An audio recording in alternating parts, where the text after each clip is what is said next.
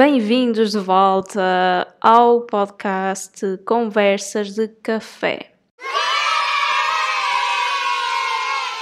Hoje estamos aqui para falar de um tema um bocado diferente que ainda não falamos aqui, um, em que eu, Vera Carvalho, vou-vos falar de um livro que acabei de ler estes dias que se chama El Tempo Entre Costuras, ou seja, o tempo entre costuras, e como vocês já podem reparar, eu optei por dizer o título original, apesar de não ser muito diferente para o português, mas é uma obra de 700 páginas de uma autora espanhola e por isso o livro é em espanhol, mas não deixa de ter a sua importância aqui para o nosso podcast porque é literatura e nós estamos aqui para falar de literatura, seja espanhola, portuguesa, inglesa, enfim. Qualquer literatura nós vamos falar aqui, desde que tenhamos conhecimento para vos falar tal, é claro. E então, eu acabei de ler este livro que eu recebi de presente, uh, mas confesso que inicialmente, quando comecei a ler, não tive muito interesse para continuar a leitura. E vou explicar porquê. Basicamente, o livro tinha 700 páginas. Ok, é um livro grande, mas isso não quer dizer que a história não seja cativante. Muitas pessoas têm a ideia errada dos livros. E, por exemplo, livros de 100 páginas não, às vezes não são tão atrativos como livros com 800 mil páginas. 800 ou 1000 páginas, quero dizer. Mas, enfim, o que eu quero dizer com isto é que tornou-se um livro bastante interessante porque a escritora tem a capacidade de, de o fazer para tal. É uma história bastante detalhada, que para muitas pessoas pode não ser um ponto a favor, mas é uma história, uh, como é que eu ia dizer, bem construída. E é uma história que se passa numa época diferente à da um, autora, porque a autora pá, é dos nossos dias, é uma pessoa recente. Como é que eu ia dizer isto? É uma pessoa que, que não está, não é muito velha e, portanto, né, viveu aqui mais ou menos as mesmas coisas que nós. E ela retrata esta história noutra época totalmente diferente à dela, da nossa, e, e é espetacular os detalhes que ela dá. Porque a história passa-se penso eu, na Guerra Civil Espanhola, ou seja, 1939, e a autora não era nascida nessa altura. Um, e aborda esse período das guerras, que foi a Guerra Civil Espanhola e não sei se foi a segunda ou a primeira. Eu peço desculpa. A Guerra Civil Espanhola começou no ano de 1936 e acabou no ano de 1939, exatamente. Que foi quando também começou na Europa exatamente a Segunda Guerra Mundial, que Espanha também teve envolvida no conflito, de certa forma. Enfim, como eu não sou muito da área de história e já não me recordo dos detalhes, não vou estar aqui a dar pormenores sem os saber exatamente. Mas a história do livro um, ronda essa época, de 1935 até 1910. Pronto, a história, como o título já nos indica, fala de costura, mas fala para situar na história, tudo começa num ateliê de uma personagem chamada Dona Manuela, que aparece referida inicialmente e depois mais só para o fim. Mas aparece como o ateliê da Dona Manuela, onde trabalha a personagem principal, que é a Cira, Quiroga, acho que é assim que se diz, Cira Quiroga, e a sua mãe, que eu já não me recordo do nome, porque não aparece muito a personagem, mas ela, elas trabalham lá, nesse ateliê, em Madrid, em Espanha. E a Cira inicialmente não percebe nada de costura, é apenas uma ajudante que vai fazer recados e vai entregar encomendas que a sua mãe costura e a tal Dona Manuela. Parecendo ou não, esta personagem aqui inicial, a Dona Manuela, vai ter alguma importância no final, porque ela vai voltar à história depois. Mas pronto, é isso basicamente. A história começa assim e vai-se desenrolando de várias maneiras. Um, o que eu posso dizer é Pá, isto vai ter spoiler, mas pronto. Um, a Cira, pronto, vai-se passar uns anos e tudo mais. Uh, ela arranja um casamento, mas ela não ama essa pessoa.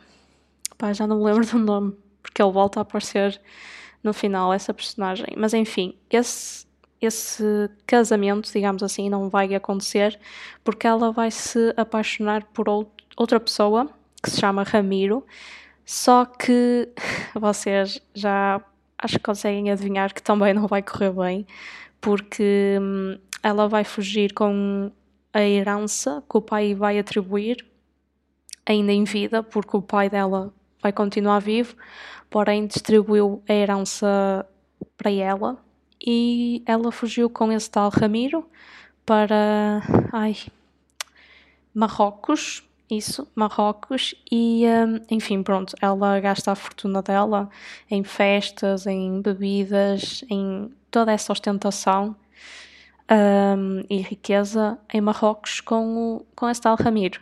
O que acaba por acontecer é que ela acaba por engravidar, um, acaba por sair do seu país, de abandonar a sua mãe e Ramiro decide abandoná-la e leva com ele a fortuna toda da Cira, ou seja, um total desastre. A Cira fica em Marrocos, sem ninguém, sem Ramiro, sem a mãe, sem amigos ou amigas, totalmente ao abandono. Então que ela tenta voltar para o país, só que numa situação de guerra é um bocado complicado. Pronto, vocês imaginem-se numa situação em que estão num país que não conhecem ninguém, onde foram roubados, traídos. Pronto. É isso que vai se passar com a personagem principal e de onde a história se vai desenvolver. Porque no final a Cira vai ser totalmente outra pessoa, porque assim a vida a vai ensinar. Um, e, pá, a história é bastante interessante porque, apesar do detalhe que tem, um, ensina bastantes coisas. Um, apesar de se passar numa época diferente, é uma coisa que se adequa e pode se inserir no contexto de agora. Porque isto acontece, não, foi, não é só na, naquele, naquela época, nem noutras épocas, também acontece nos dias de hoje e às vezes até pior. Um, mas basicamente mostra-nos pronto, esse lado em que a Cira cresce uh, na costura de uma grande de um, no contexto de uma grande cidade, que é Madrid, uh, no contexto da guerra que, um, que, está a acontecer, uh, que vai acontecer em Madrid, uh, durante o período que ela se encontra em Marrocos e depois com o início da Segunda Guerra Mundial. Tanto que a Cira depois, spoiler, para quem não quer saber, por favor que não ouça.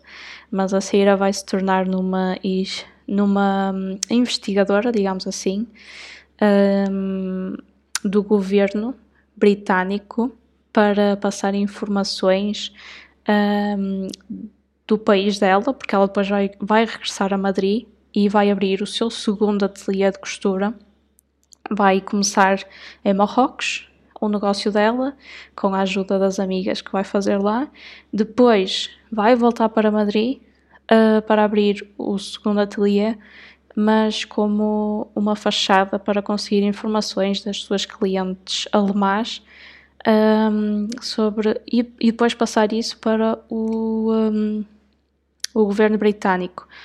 Depois ela também vai acabar por ir a Lisboa e conseguir informações importantes, mas também vai acabar por se apaixonar uh, por um por inicialmente uh, acharem que ele era um jornalista, mas na verdade também era um agente um, dos serviços britânicos disfarçado.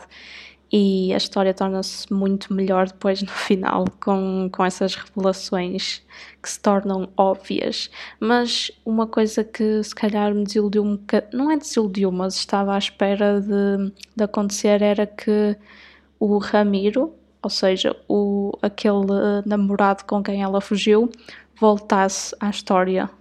Não sei, para dar ali algum drama e intriga, mas a verdade é que não voltou. E a vida da Cira foi o que mais foi representado durante a história, o seu desenvolvi desenvolvimento enquanto pessoa e, e os seus. Toda, todas as suas áreas da sua vida, amoroso, profissional, económico, familiar, foi o que foi tudo abordado durante a história.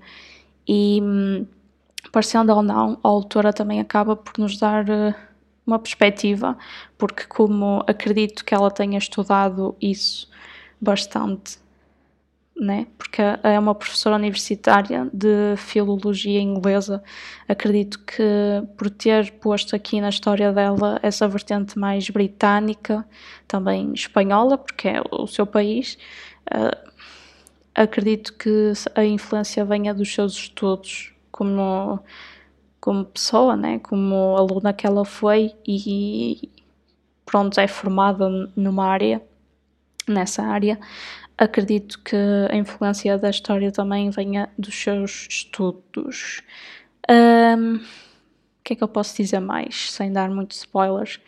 Enfim, eu podia estar aqui a falar da história durante que, um dia, visto que tem 800 e tal páginas, mas um, vou deixar aqui algumas curiosidades um, esta história, além de ter 700 páginas, está adaptada por uma espécie de minissérie uh, em espanhol, se não me engano. Eu não cheguei a ver, mas eu acho que ela já passou.